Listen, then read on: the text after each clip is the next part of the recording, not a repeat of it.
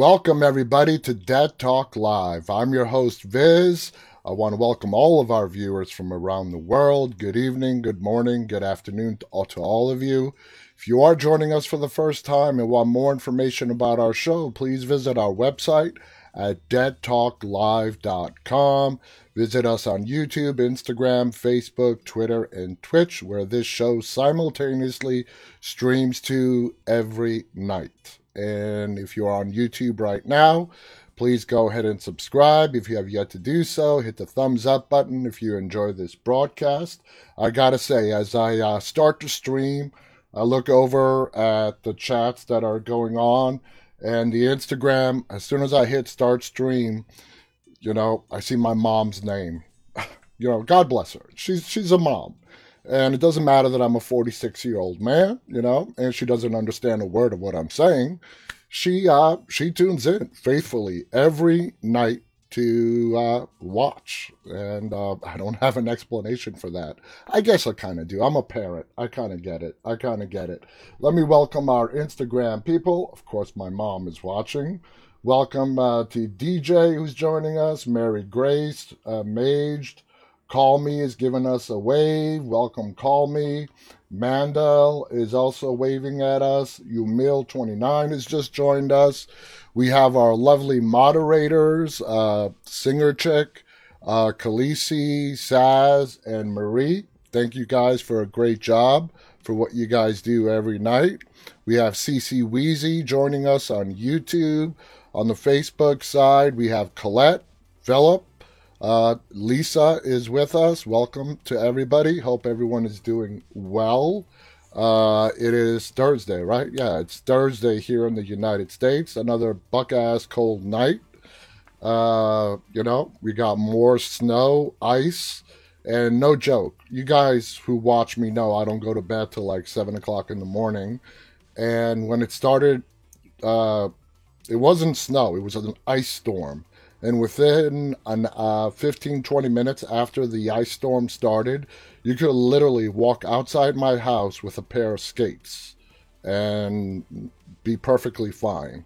It's crazy just absolutely crazy. Uh, so anyway uh Khaleesi writes you're right it's thursday night. We have episode two of clarice. Thank you for reminding me Khaleesi. Uh, something to watch tonight uh, if you guys did not watch the series premiere of Clarice last week, you uh, still have a chance to get caught up. Today's episode two. Uh, the premiere offered a lot of potential, great premiere, and I think it's going to get much better. As I previously stated, uh, Michael Cudlitz is going to be coming back on this show sometime in the near future to talk about Clarice. Also, the character who plays Catherine. Uh, if you guys remember, if you've seen Silence of the Lamb, Catherine was the girl that Clarice saved from the well. Catherine is, uh, her character is in Clarice, the TV show that just premiered last week, played by Marnee uh, Carpenter. Marnee is also going to be a guest of ours in April. So we're going to be having a lot of guests from the show Clarice, which is going to get hot. I'm telling you guys, this show is going to get hot. Don't wait too long where you have to do a lot of catching up. Go ahead and start watching it, especially if you're a fan of the Silence of the Lambs.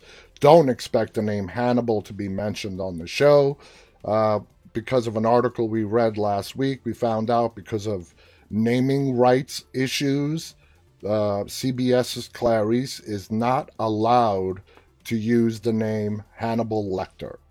So you're not going to hear uh, much mention of him. But you are going to get a lot of mentions of Buffalo Bill and the trauma that Buffalo Bill caused Clarice. Now, in my opinion, it's a good workaround. If you guys watch Silence of the Lambs, you know that there were kind of two antagonists.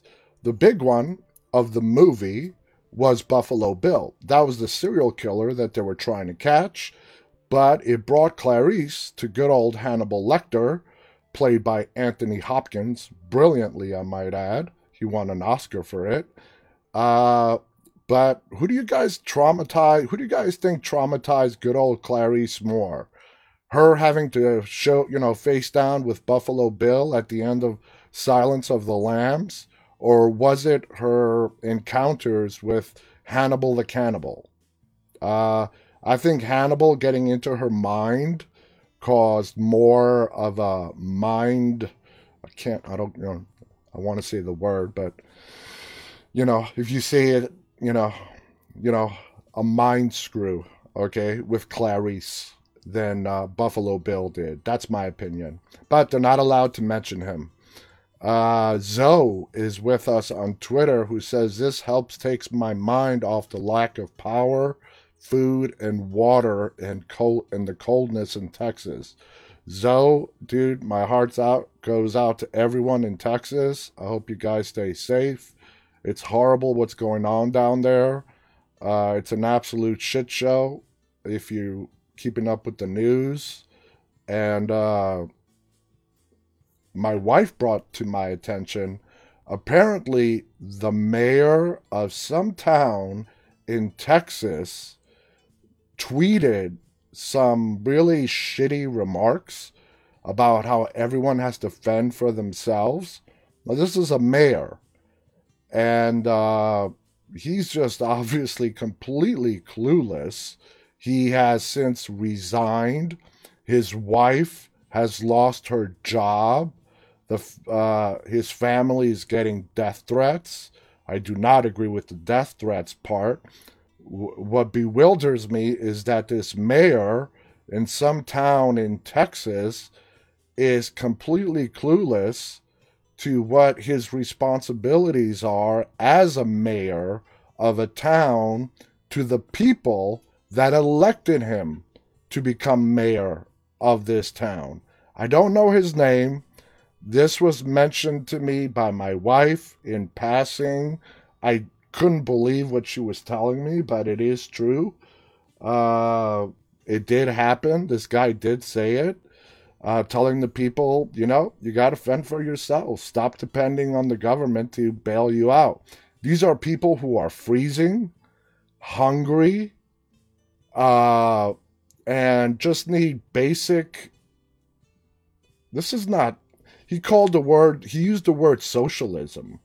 It's not socialism when you've got your constituents freezing to death because of acts of God and weather they cannot control. They have no control over the power company. What do you want them to do? That's totally ridiculous. Um, anyway, I did not mean to get into that rant, but you know, Zoe, our hearts are out to you and everybody in Texas. I hope this thing passes quickly and uh, you guys get your power, get your heat back, stay safe in the meantime. And I really mean it. I I'm thinking about you guys. Uh, Singer Chick writes the show uh, kind of leads me to think that Buffalo Bill got to her worse because he is who's haunting her memories for what we see now. And yeah, that's what they're going to show you on this TV show because they're not allowed to mention Hannibal. So, of course, they're going to shift the focus from Hannibal to Buffalo Bill. Uh, it makes perfect perfect sense. Welcome to Elna on Facebook. Colette uh, is also saying had a few bad days of agony, just managed to get up today. Uh, Lizzie is also responding to people. I'm just looking at the chats; they're coming in quickly. People are coming into the rooms on Instagram.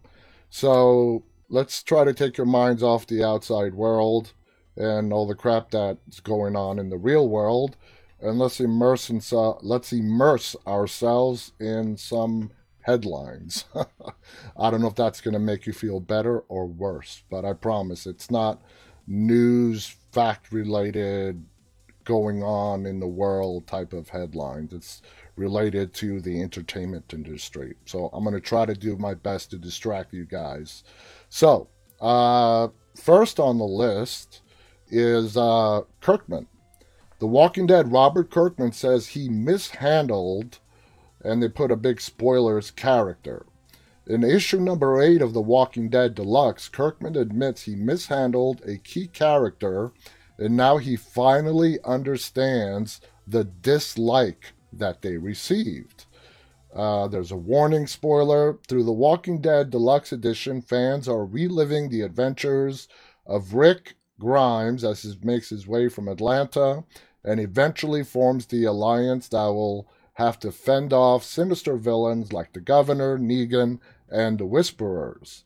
The colored version adds a lot more texture to the story, and from a narrative standpoint, it's interesting reconciling how the book ended, how the TV shows are adapting the zombie world, and how it was making the journey with these characters initially. And in The Walking Dead Deluxe Edition number 8, franchise co creator and mastermind Robert Kirkman takes time in the letter section to address one particular character and how he mishandled her Rick's wife, Lori. All right. Now, he's talking about the comic books.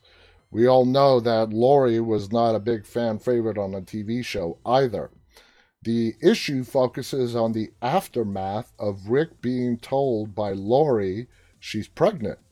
However, before Rick has a chance to ask questions, knowing she had an affair with Shane, she rushed to let the rest of the camp know. That did not happen on the on the series. He eventually chats with Dale about it, who asks if Shane if it's Shane although Rick is well aware of the possibility, if not probability, that Shane is the father. Rick just wants to ignore it and live a life of hope and happiness amid the Walker infestation, ordering Dale to drop the issue. While Dale is sympathetic to Rick's cause to drop the issue, she largely avoided the topic of her relationship with Shane and the chance he might be the father.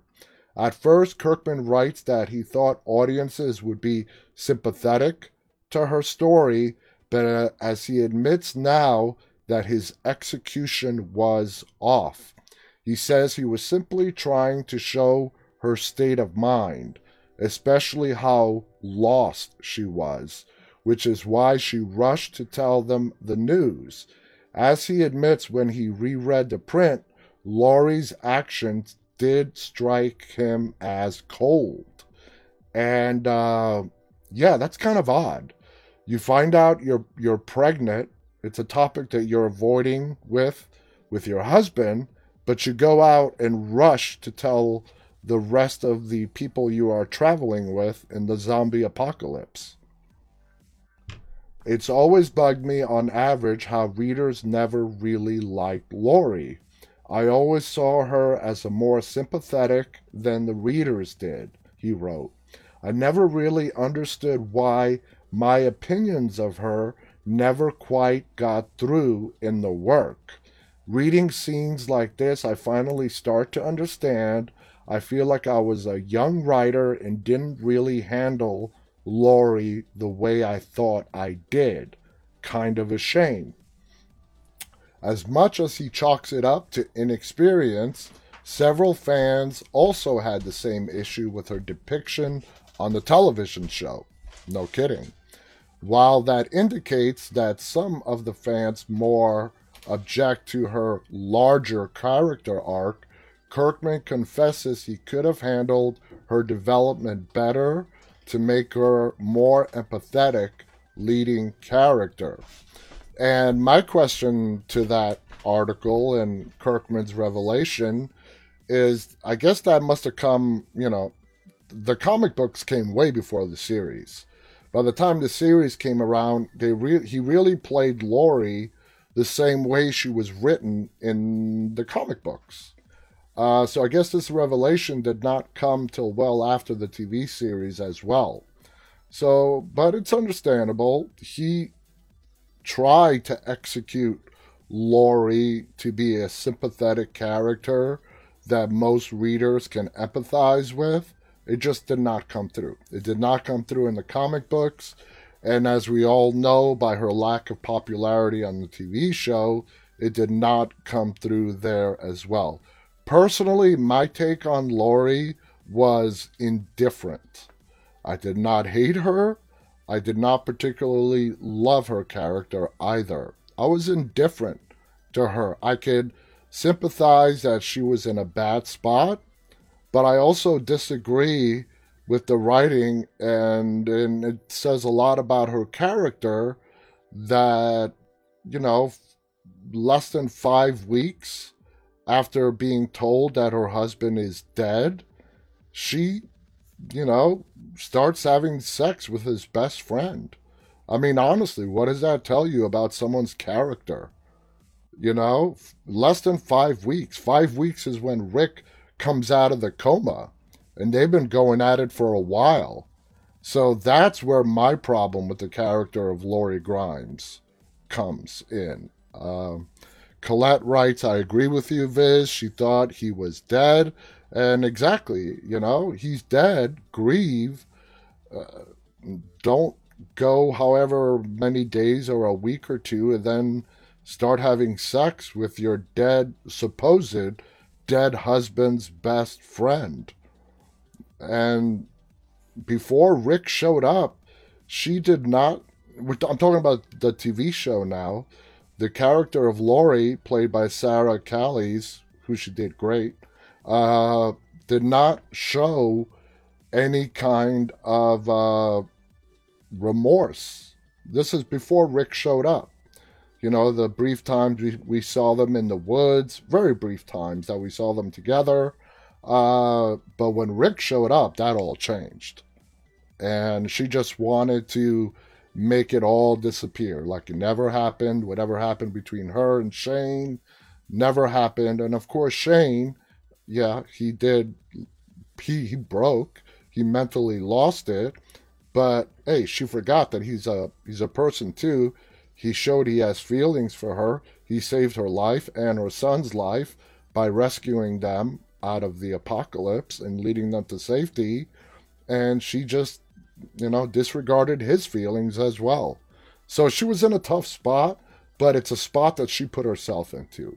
That's my two cents in regards to Lori. Uh, Colette writes, unless it happened before it all kicked off. That is a good point, and we don't know. And it's something that Kirkman never addressed. Were Shane and Lori having an affair before the apocalypse, before Rick got shot?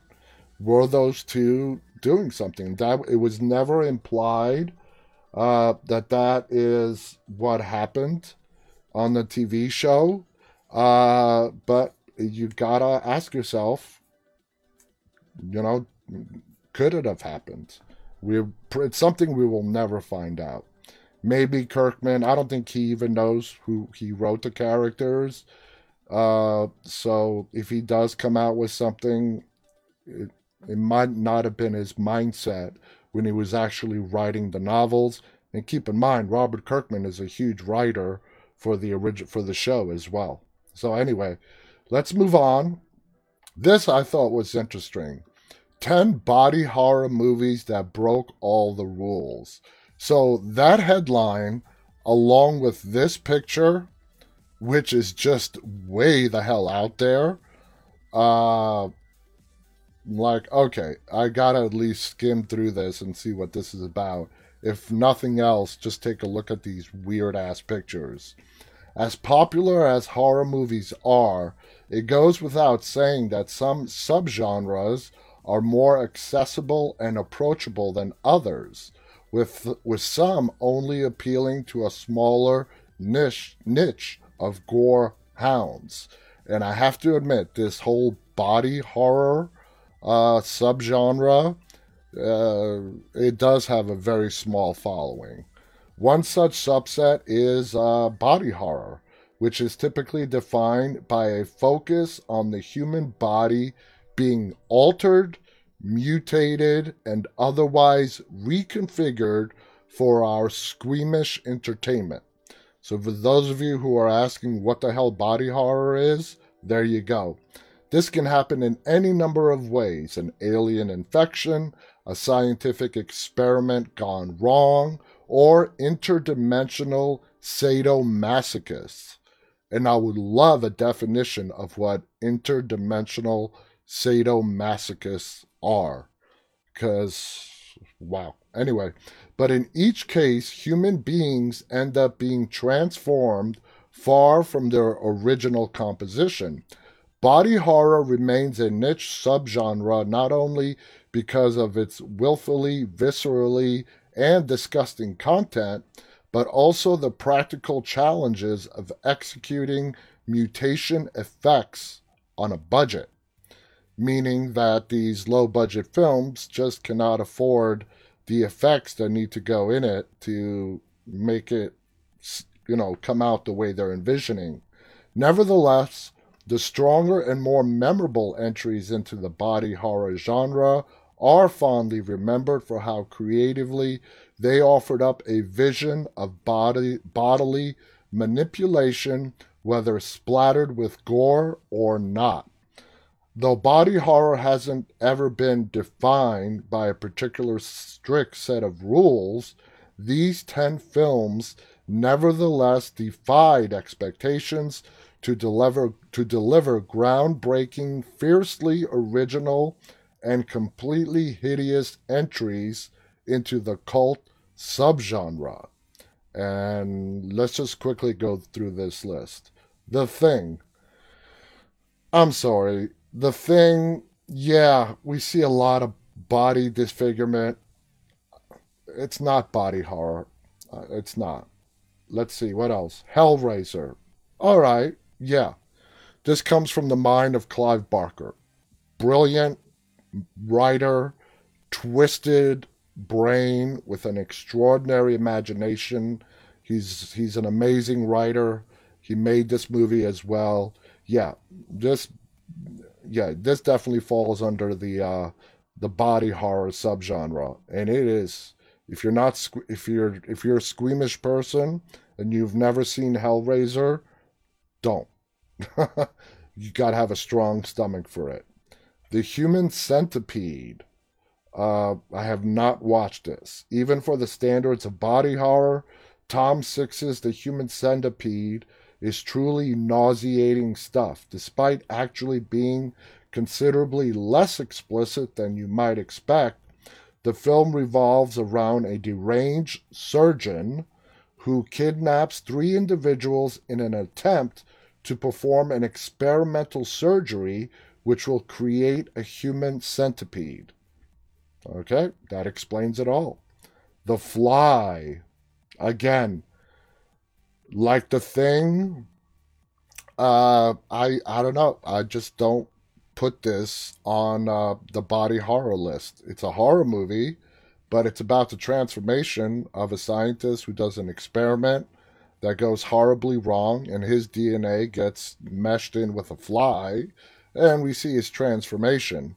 Could it be considered body horror? Yeah. You guys got to keep in mind when movies like The Fly, 1986, the 90s, even the early 2000s, body horror was not a term. The body horror is a fairly recent subgenre term that someone came up with to classify all the different subsets of horror movies. Yeah, trust me, growing up, uh, I never heard of the term body horror. Never. Not until recently. Number six, Akira. This is an anime film, is a legendary film for many reasons, not least its enormously influential stature in the realms of both cyberpunk and animation but also as the rarest of animated body horror movies. Ooh, I don't know if you guys are into anime, but if you guys want to watch uh, some body horror anime, there you go. Videodrome. This is a movie. I have seen Videodrome. It's very good. Uh, stars James Wood. It's a Cronenberg film. Uh, let's see. It follows Max, the president of a small TV station, who discovers the titular broadcast signal displaying a continuous feed of violence and torture, which ultimately ultimately causes viewers to witness increasingly disturbing hallucinations. It's basically mind control done subconsciously by subliminal messaging. that's a nice, nice, neat way to wrap it up. And here's to the picture that we saw in the beginning of this article. Uh, I mean, this picture for our viewers on Instagram, who I'm sorry you could only see the screen real estate that Instagram offers. For the rest of you guys, you can see this picture. And uh, I don't even know how to describe this. So I'm going to do my best for our Instagram folks. Picture a mermaid. Okay? Now, instead of uh, a fin and tail, the bottom half of this woman's body is the mouth of a very horror, scary looking alligator. That's the best way I can describe it. Uh, and I'm still way off. uh, Lizzie writes, The Evil Dead gave me nightmares. Uh, J.D. Smith on Twitch writes, Cronenberg, the father of body horror. The Fly was directed by Cronenberg. Yes, Cronenberg is a genius. He's, he's an amazing, amazing filmmaker. Number three on the list, Annihilation. Alex Garland's superb sci fi horror film, Annihilation, once again gave body horror a dramatic reinvention, given that most of its reshapings of the human body aren't repulsive explosions of gore, but often oddly beautiful. The film is centered around a group of scientists who enter a mysterious area called the Shimmer, a zone created by the arrival of a meteor several years prior. As it turns out, the Shimmer experts, sorry, exerts a profound effect on any living thing which enters it, fundamentally changing their DNA by mixing it with anything else in the vicinity. Good concept right there. Number two is Spring. Have not seen this either.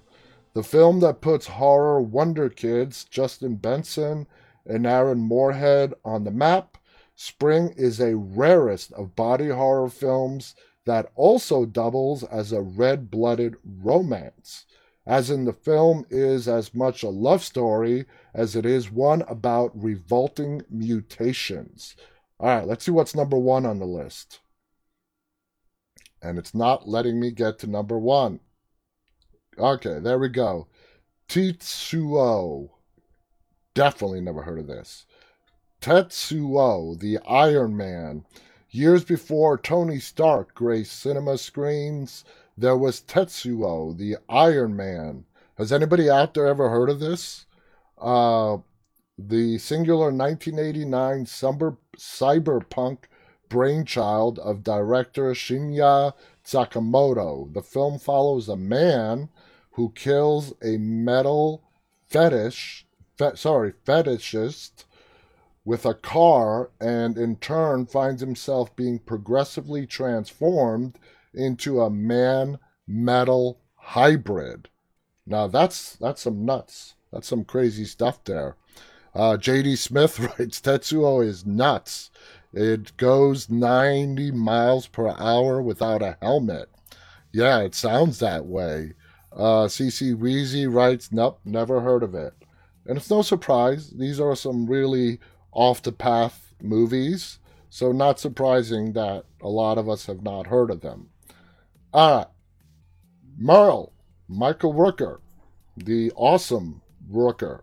Uh, sees, uh, sorry, The Walking Dead 10 hideous, sorry, 10 hidden details you missed about Merle. Since he only had a short stint on the show, some fans may have missed a detail or two about Daryl's brother, Merle Dixon.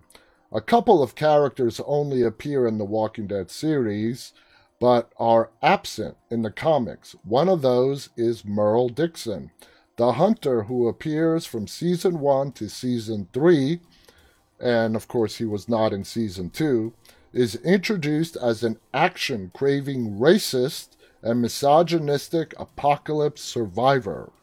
Due to his personality, no one tolerates him except his brother Daryl, and he tolerates him at a very fine, you know, barely tolerable level. Merle grows to become one of the TV's most villainous henchmen when he begins working for the governor, even though it's hard for to forget Merle and his reckless behavior. A couple of details about the character might have whizzed past viewers. Some details might have been forgotten, too. After all, it's been close to eight years since the character was killed off. Okay, number 10, Daryl's accurate prediction. Merle causes plenty of trouble as soon as he's introduced in season 1, episode Guts.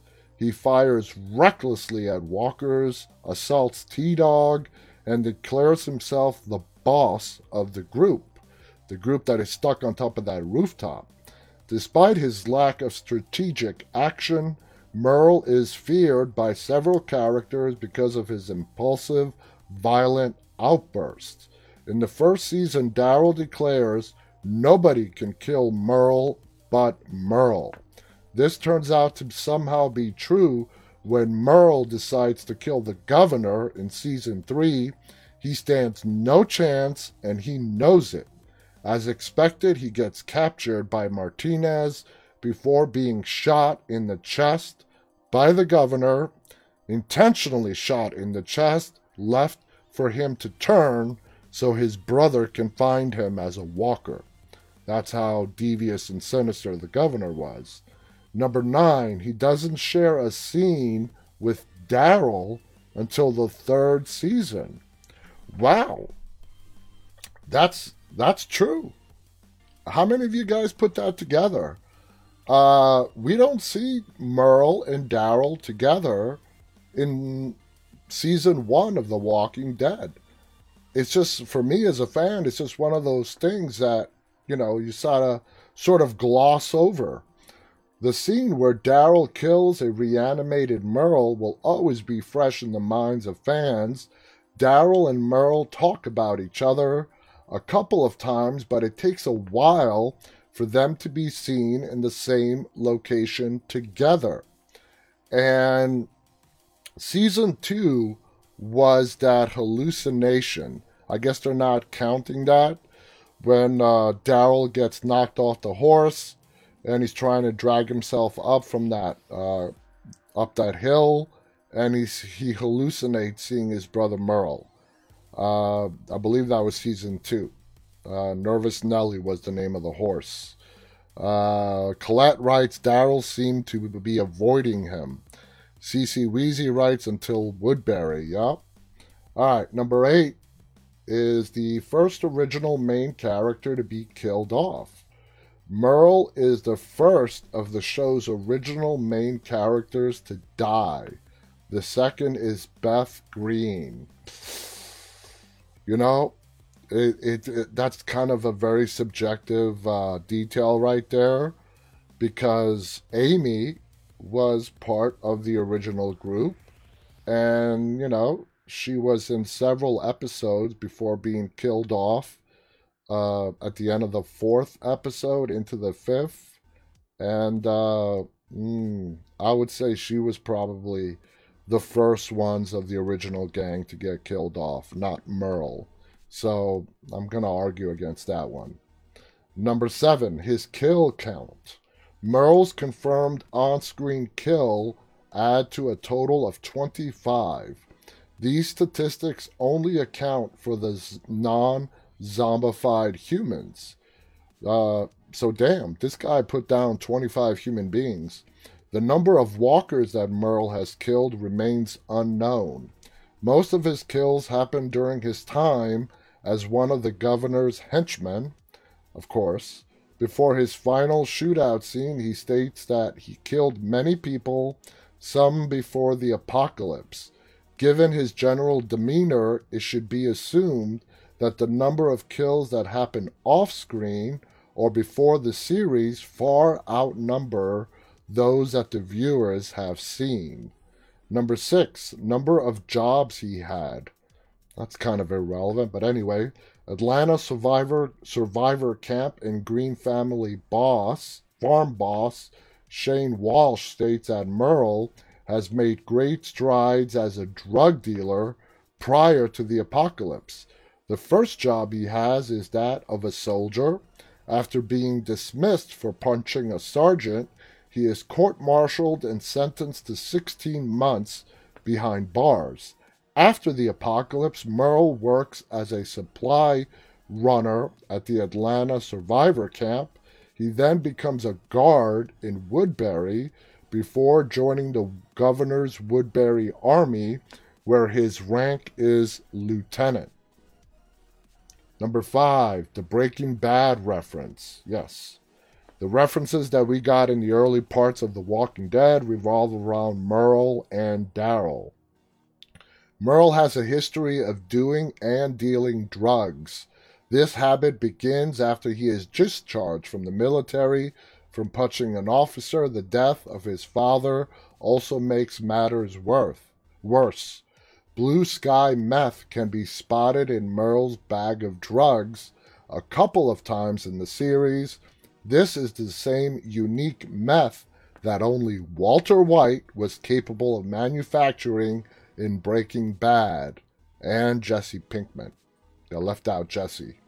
Perhaps this was a deliberate attempt by the writers to make viewers speculate that both shows were set in the same universe. They are both AMC productions after all. Uh, just looking at the chats. Uh, so let's keep on going. His amputation and prosthetic hand.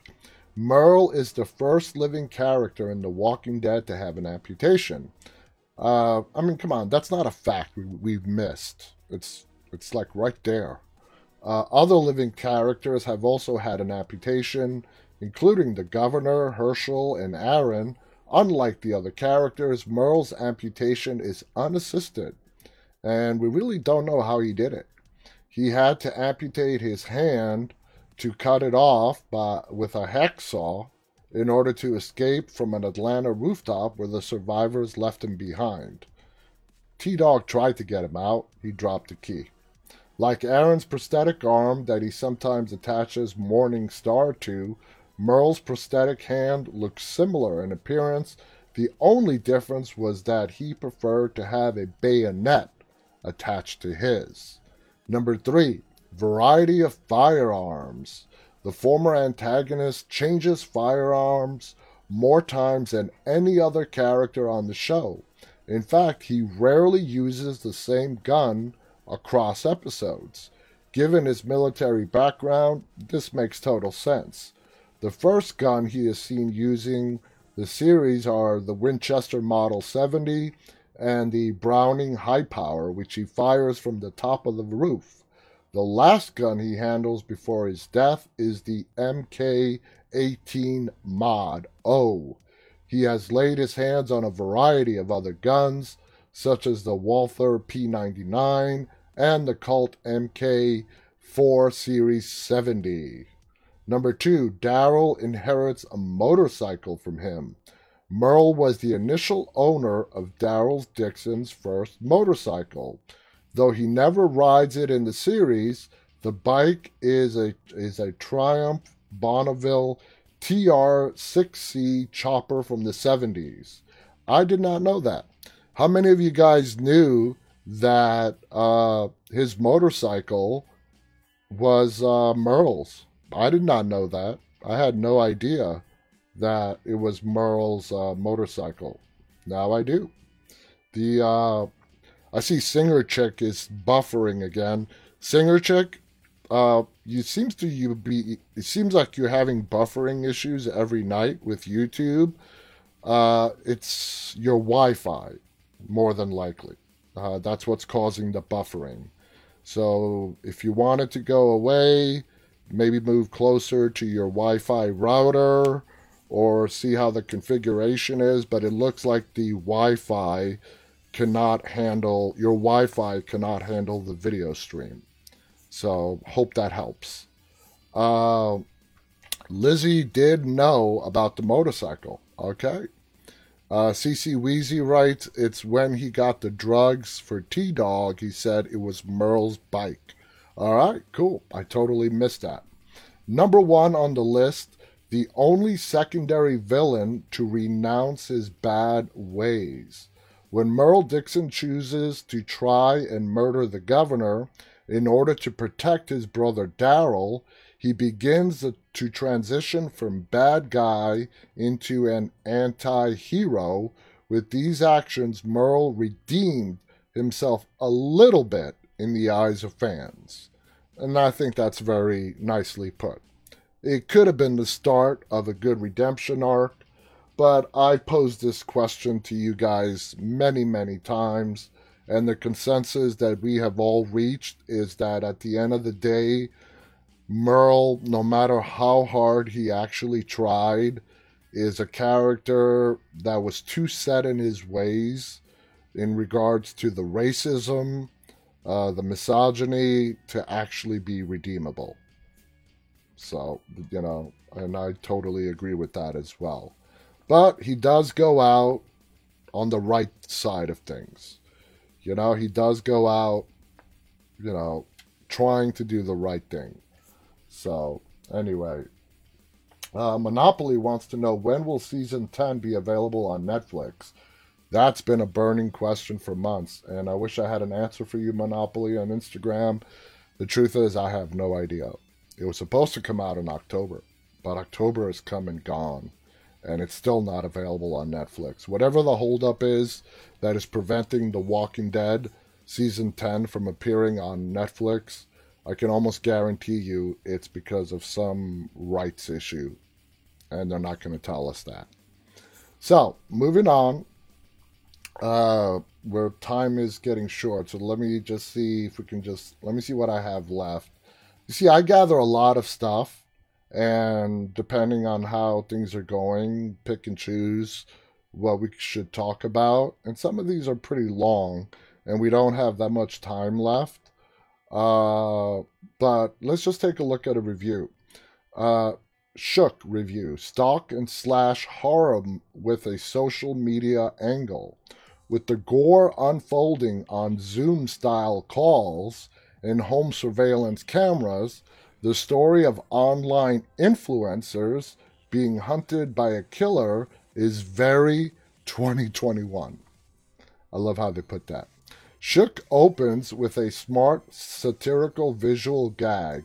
It reveals the cast of characters, a bunch of female online influencers who pimp out various products arriving at a swanky event complete with popping flashbulbs. An edit from another angle shows not all is as is, it's sorry, as it seems, which pretty much sets the tone for the rest of the film. A thriller in the stalk and slash tradition, but one that keeps pulling the rug out from under the viewer's expectation.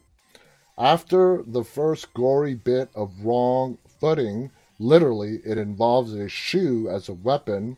Blonde beauty specialist Mia emerges as the main protagonist after she arrives at her family home in the suburbs to watch a lapdog Chico, and for the rest of it, you gotta register to read the article, which I did not do. This is on The Guardian. The movie is called Shook, and it looks like it's following in the tradition of Host, via the Zoom call and other countless movies released over the recent years where we see footage from home surveillance cameras. So that's on that. Horror, 10, 10 movies to watch if you're a fan of American Horror Story. We're just, let's see if we can quickly go this. Okay. Murder House, which is season one, and The Conjuring. All right, I can see that. Number nine, Asylum, which is season two, and 12 Monkeys. All right. Number eight, Coven and The Craft. Yeah, that's a good comparison right there. The Craft was very popular back in the 90s. Number seven, Freak Show and Berserk. Ooh. Berserk is a movie from the 60s. I don't know how many of you guys might have seen that or not. Number six, Hotel in 1408. Great comparison there. Uh, I loved American Horror Story Hotel. Uh, of course, Asylum is my favorite uh, season, and I also love the movie 1408. Stephen King novel made into a movie starring John Cusack. Uh, you guys know I'm a big paranormal movie fan, and I absolutely love 1408. We discussed it fairly recently, and uh, it's a show that has two different endings. You have the the, uh, the theatrical ending, and then the director's cut ending. I actually like the director's cut ending rather than the theatrical ending. So let's see, what's number five? Roanoke and the Last Broadcast from 1998. Number four, Cult and Split Image from 1982. Susan Sarandon. Number three, Apocalypse and 10 Cloverfield Lane. That I do not see. I'm sorry. I've watched 10 Cloverfield Lane as well as Apocalypse, uh, which is a really dark season of uh, American Horror Story. I don't see the comparison there. Number two, 1984 and Sleepaway Camp. Sleepaway Camp, if you haven't heard of it, it's a cult classic. Uh, just one of those horror movies when it was made, they had no idea what it was going to become. To this day, it's a huge cult classic film. Uh, but they're comparing it to 1984, American Horror Story 1984, which was last season. 1984, out of all the seasons that we have gotten so far from American Horror Story, 1984 is my least favorite. It could be for a number of reasons. It did not have Sarah Paulson. Uh, the story for me growing up in the 80s and watching the slasher fix, flicks was kind of played out. And I didn't like how they did it. But, you know, if you want to compl- compare any movie from the early 80s, uh, horror wise, which they were all pretty much slasher films, you can compare any one of them to American Horror Story 1984.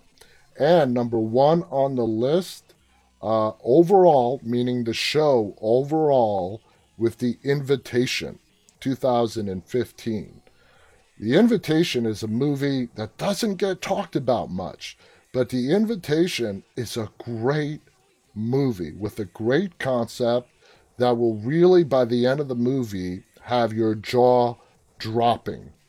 If you have not watched the 2015 movie The Invitation, add it to your queue uh, we'll be talking about it sometime here in the near future on an episode of Dead Talk Live. But it's a great movie. And what they're doing is they're comparing just the overall concept, all the seasons of American Horror Story, with the movie The Invitation. That's up to your opinion. It can, can't be. It's up to everyone's own opinion. So, today, we are going to be talking. Let me go ahead and bring it up. And basically, it's basically sequels that were better than the original. And when I was thinking about this, I came across an article that mentioned this, and I'm like, hmm, that's a hard one. It's really hard to find sequels that are better than the original. They're out there. I have seen them, but they're far and few between. There, a lot of them are a good continuation of the storyline. Some others destroy the franchise, stop after a second, you know, a part two. Others are good enough to move on to a part three. So let's watch what Watch Mojo has to say on uh, some of the best horror sequels that have been out there. And if you don't know, this is Friday the 13th, part six. And I hope they don't say this is what made uh, is better than the original Friday the 13th because it's not. But let's go ahead and watch this. Let me go ahead, find the damn play button, and let's listen in. We better turn around. Why?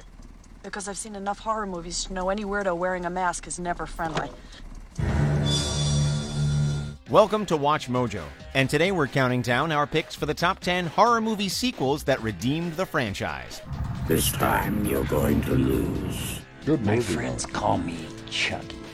Oh my god, I love it. I've seen it five times and it still gets me every time. For this list, we'll be looking at sequels that brought back a horror movie franchise.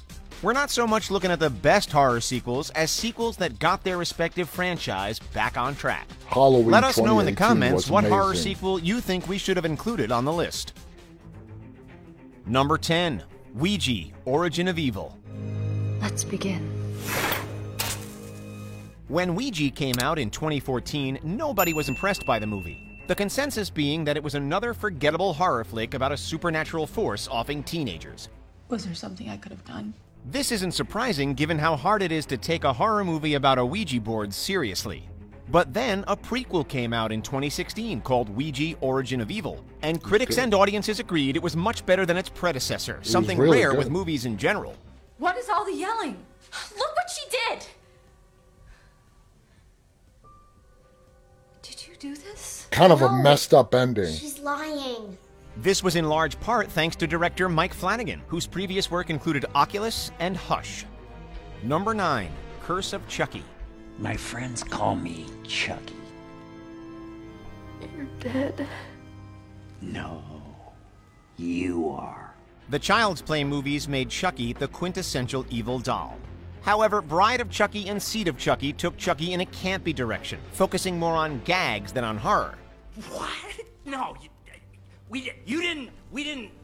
Oh, sweet face, come to mommy. Oh. That's not to say you can't have humor in a Chucky movie, but there's obviously such a thing as too much. The direct to video sequel Curse of Chucky is a return to form, bringing Chucky back to being a menacing icon rather than the joke that earlier sequels made him. Hi, I'm Chucky. Wanna play? Speaking of getting back to basics, Alex Vincent, who played Little Andy in the first two Child's Play movies, makes a brief appearance in a post credit scene, ensuring that fans of the series stay tuned for future installments. Play with this. Andy! Number 8, Saw 6. Mr. Easton, what is this? It's a game. The gold standard of torture movies, the Saw franchise the dominated the of the horror genre in the mid 2000s with its gruesome traps and graphic kills. And that's my way. And I brought proof. But with a new film coming out every year, the series started to get old quickly, and the traps didn't seem as novel going four or five movies in. But in stepped Saw 6, which was a scathing critique of the American health insurance industry, with one of the main stories about a health insurance executive that was put through one of Jigsaw's cruel tests. You must let go of one to save the life of the other. As you can see, the choice is not so clear when you are face to face with the people whose blood will stain your hands. Saw 6 is often considered the best film since Saw 2, and it proved that the franchise wasn't completely out of ideas. At least, not yet. I'm really Number looking seven, forward to Final Spiral. Destination 5. The fun part of the Final Destination movies was watching the different ways that death would claim its victims with intricate Rube Goldberg like steps. I just. I don't want to miss anything. But similar to the Saw movies, the Final Destination series had trouble coming up with ways to keep this premise fresh. However, Final Destination 5 was able to come up with memorable deaths such as the gymnastic scene and the eye surgery scene. Plus, the twist at the end was a nice way of bringing the series back to where it started. What's all that about? I have no idea. Number 6, Annabelle Creation. What do you need? A lot of people didn't like this. Surprising. Annabelle The Creation was cursed pretty doll damn made a spooky first impression in The Conjuring, which made things look promising when she got her own film in 2014. Unfortunately, that film wasn't well received with critics or audiences. There has to be another way. There is. I can make it right. However, Annabelle Creation came out three years later and was the type of movie we were expecting. Hello, a prequel Dean. to the Hello, original honey, film, on Annabelle Instagram. Creation gives a tragic backstory to the doll Hello, and explains with greater depth how it came to be cursed. We said yes. And that's when it became stronger. Actress Lulu Wilson was in both Annabelle Creation and the Ouija prequel, which shows that she was someone to cast if you wanted to make a prequel that was an improvement over the original. Number 5, Friday the 13th, Part 6, Jason Lives. Darren, we better turn around. Why? Because I've seen enough horror movies to know any weirdo wearing a mask is never friendly. I, Friday, Friday the 13th, Part is 6 one was franchise not that isn't afraid to go in different directions, but Part 5 might have gone too far with giving us a different killer to continue the series other than Jason Voorhees.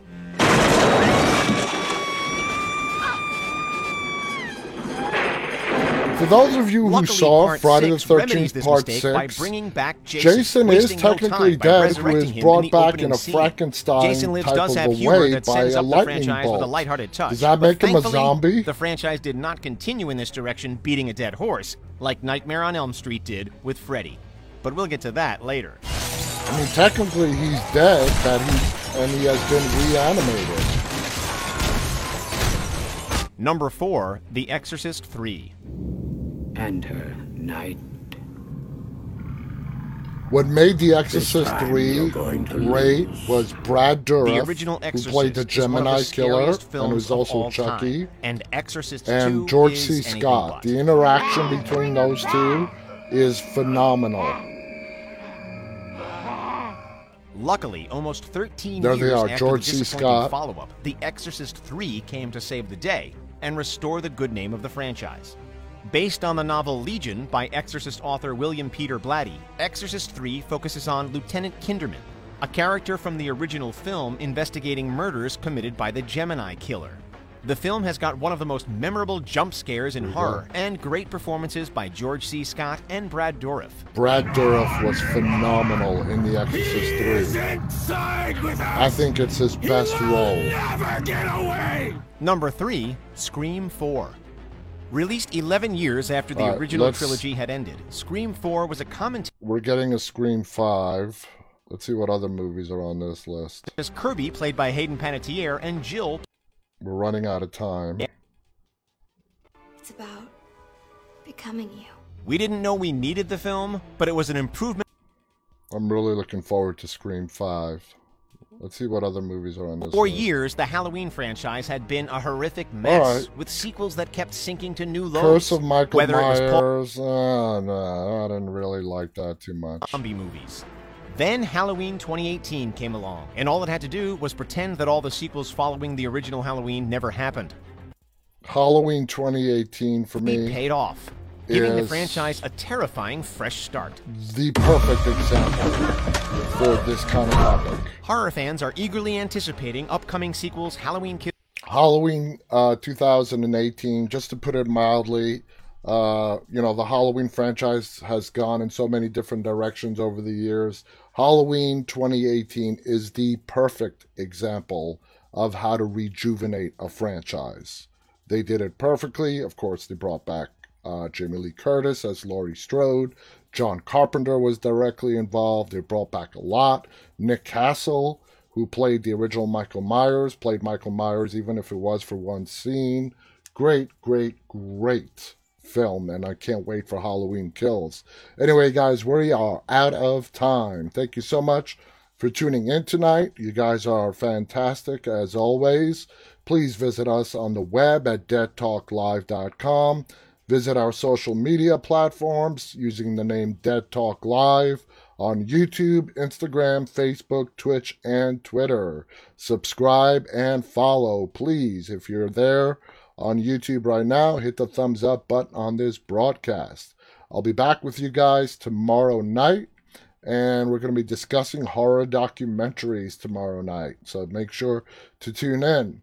Everybody stay safe. People out in Texas, please stay safe. I will see you guys again tomorrow night. And until then, remember always stay walking.